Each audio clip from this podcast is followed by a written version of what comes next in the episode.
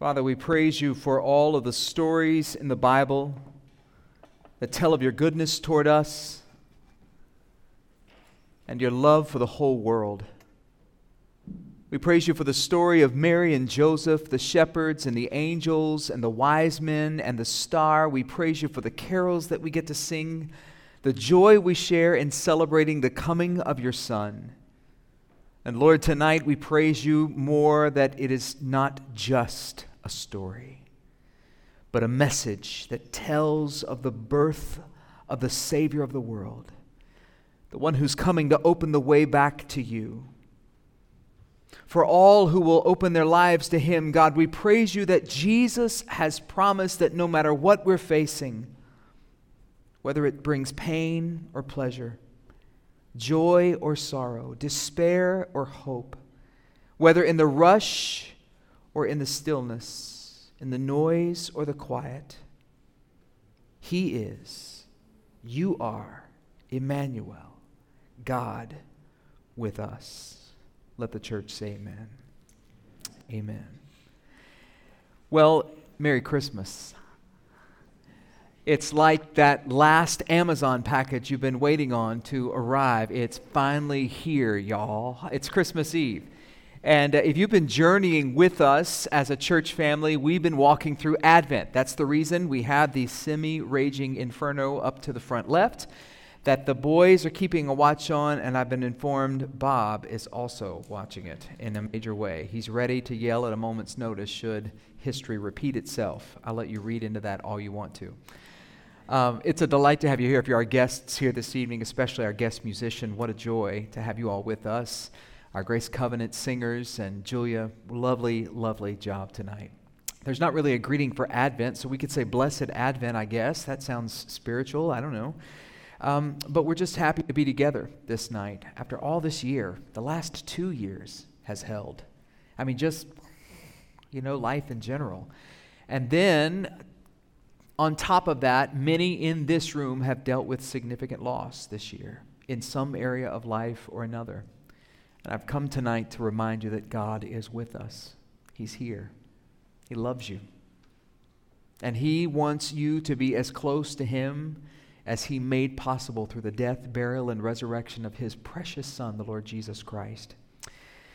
Well, these past four weeks, we have journeyed through these attributes that kind of reveal themselves through the Advent story, and our theme has been God with us. That word Emmanuel, that's what that means God with us. Long ago, before Luke 2, if you're starting with the Christmas story, the prophet Isaiah kind of told it. It was in a lot of the prophets. It actually shows up in Genesis, believe it or not. But Isaiah brought some clarity to it when he said that in Isaiah 7 the Lord himself will give you a sign. Behold, a virgin shall conceive and bear a son, and shall call his name Emmanuel. And then our scripture reading today finished up the Christmas story reading with that passage that said, and this was all this happened so that it would fulfill what the Lord said that Emmanuel would come, God would be with us. It's a powerful account. Jesus coming to the earth as the most wonderful gift in history.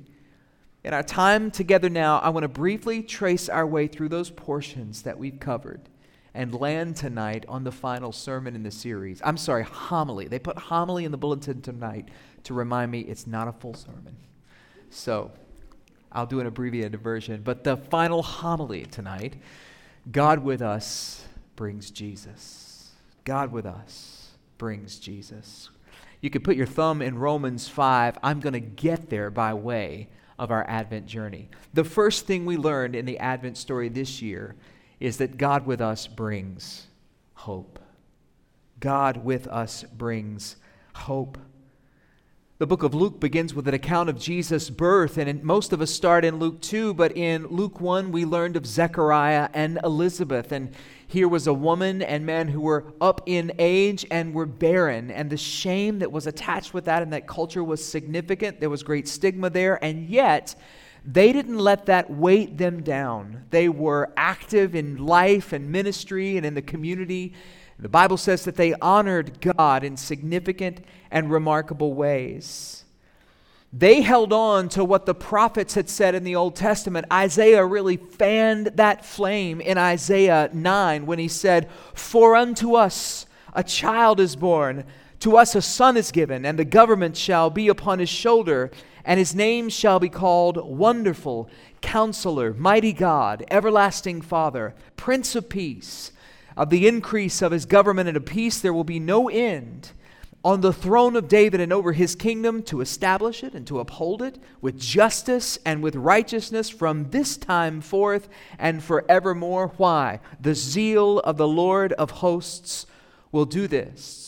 We sing the song Silent Night at this time. We're going to close our service with that in just a few moments, holding those lit candles. Parents, heads up, coming soon. Holding those lit candles, we're going to sing Silent Night together. But you need to recognize there were hundreds of years of silent nights between the end of the Old Testament that we have and the beginning of the New Testament. And the Lord speaks to Zechariah, and he speaks to Elizabeth and grants them a child. You talk about hope. Hope was alive in Israel. It was alive again. Hope on earth at the deepest levels was alive again. How is your hope today? God may not uh, be about to grant you that size and scope of miracle, but how is your hope tank? Some folks might ask. Only the Lord Jesus Christ can bring a hope that lasts. When we have a living relationship with the Lord Jesus Christ, we know that focusing on gratitude every day for the little things, for the big things, can refuel and grow our hope. Here's my prayer for all of us Romans 15 13. May the God of hope fill you with all joy and peace in believing, so that by the power of the Holy Spirit you may abound in hope. God with us brings hope, God with us brings love. We talked about Mary and Joseph in this remarkable love story. Can you imagine this young couple and the woman that is going to be his wife, betrothed to him, contractually already married, but not yet at that consummation of the wedding and the celebration of the marriage, says to him, I'm pregnant, and that which is in me is of the Holy Spirit.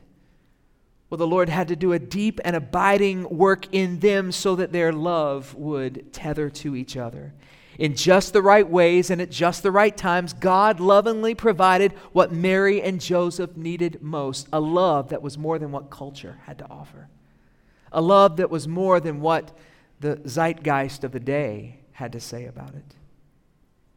God does the same for us. God is love. And God gives his love to us freely. And as we walk with the Lord, God's love flows through us to others to bring him glory. In 1 John 4:16, the Bible says, "We come to know and believe the love that God has for us. God is love, and whoever abides in love abides in God, and God abides in him." We love because he first loved us. He's the author and the finisher of love. This is love that knit the universe together. This is love that knit you and me together. And this is the kind of love that entered the world as a helpless human baby to identify with and be one of us and willingly lay down his life and be killed under the unimaginable burden of the sins of the world. That's you. That's me.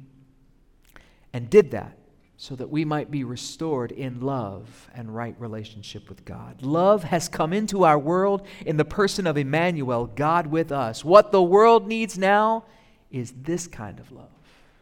God with us brings hope, love, joy.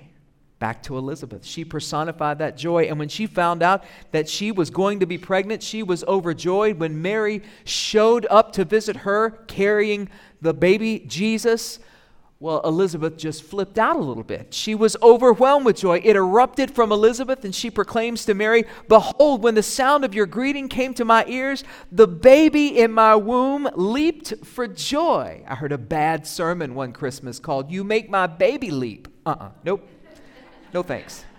And blessed is she who believed that there would be a fulfillment of what was spoken to her from the Lord. Elizabeth's joy was contagious, and from that, Mary would say, My soul does magnify the Lord, and my spirit rejoices, the active verb of joy. This kind of joy is fueled by Christ Himself, the kind of joy that you and I need that makes it through those long, tear filled nights, so that joy waits for us in the morning. It's a joy that only comes from God. It's inexpressible. In fact, in 1 Peter 1, the Bible says, Though you've not seen him, you love him. Though you do not now see him, you still believe in him and rejoice with joy that is inexpressible and filled with glory. Christmas is characterized by joy not because the gifts are right and the lights are lit, but because of the person of the Lord Jesus Christ. Hope, love, joy, peace. Silent night, not really for the shepherds. When the angels showed up and started talking to them, shepherds, there was no record in history that they could remember at the moment where angelic beings appeared to shepherds. Religious things happened at religious places, not in the fields with shepherds, keeping watch over their flock by night. And the first word the angel says to them is what? Fear not. Why? Because they were afeared. Um, that's just how that works. Fear not, for behold, I bring you good news of great joy that will be for all the people. And then it concludes Glory to God in the highest, and on earth peace among those with whom he is pleased. God with us was here, and he was here for the shepherds, the outcasts, the downtrodden, and those who didn't measure up, those whom society did not expect God to appear to. And to all who received him, he brought a message of peace.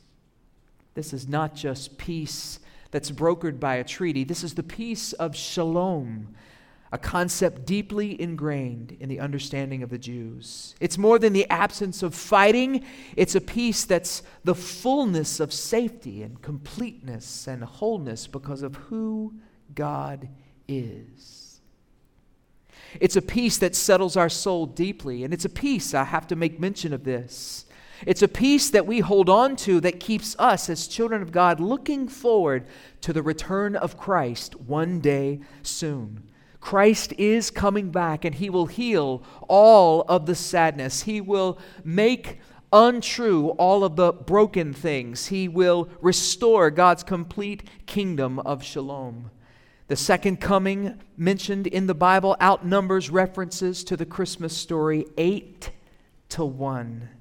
Scholars have identified 1,845 scriptures that point to his soon return. Just as there was a precise moment in time when the human and divine zygote attached itself to the womb of a virgin, there will be a precise moment when the divine human Lord declares history is over and rolls up the universe and makes everything right. Can the church say amen?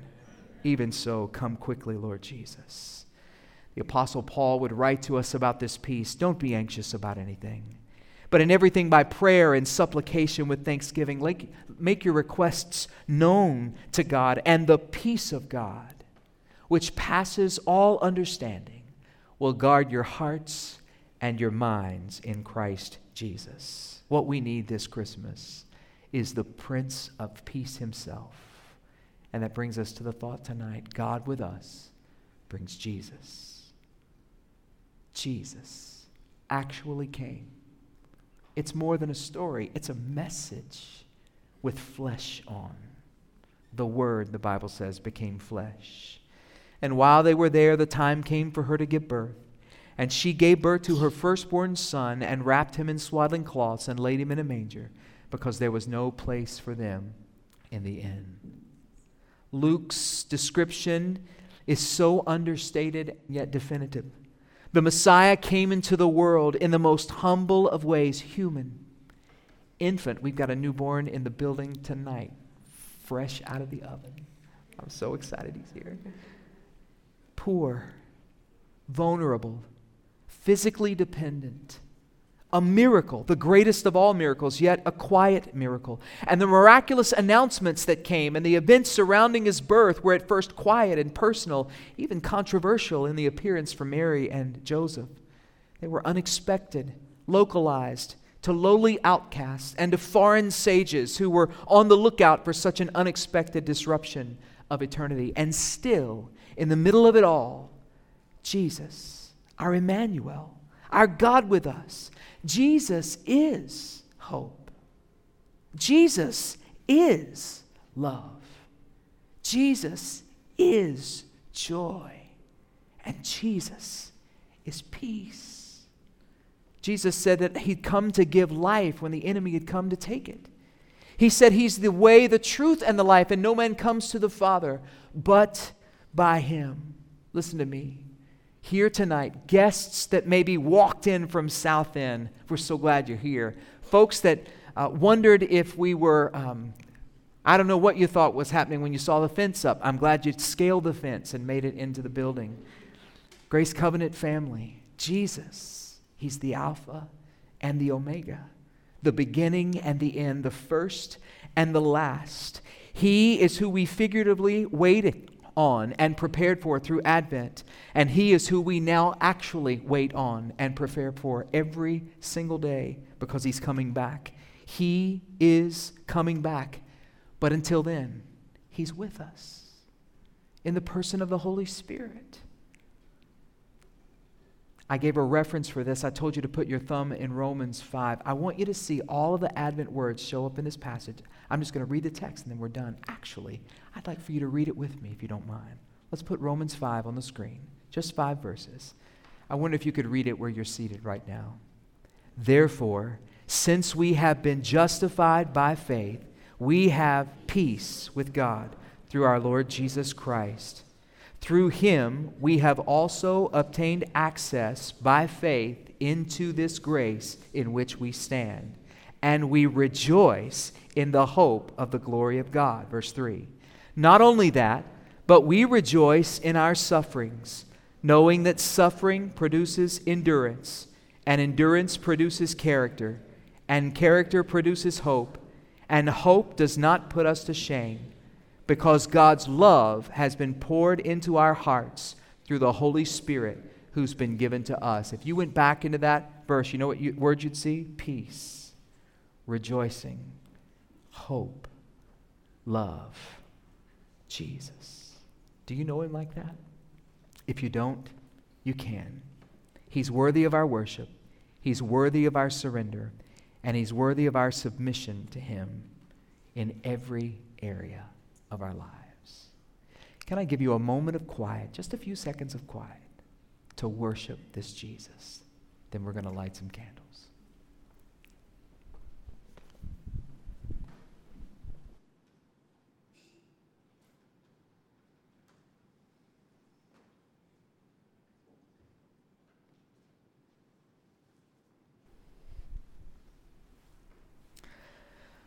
Lord, again, we thank you for Jesus. I'm going to ask the elders to come now as we prepare to uh, light the candles in this final stage of our Christmas celebration. Singers and musicians, if you'll take your place as well. Here's what's going to happen we're going to send the elders down the middle aisles. They're going to be, um, shall I say, lovingly, gently, fire starters. They're going to light the flame, and then you're going to share that flame next to you. Parents, we appreciate all of the help that you can give.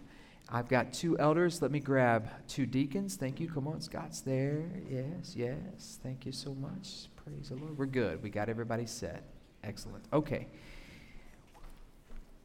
And then we're going to sing Silent Night together, but the first verse is going to be a solo for us. And then we'll join in as a congregation. This is a wonderful part. Thank you, sir.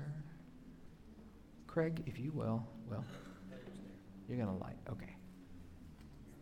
There we go.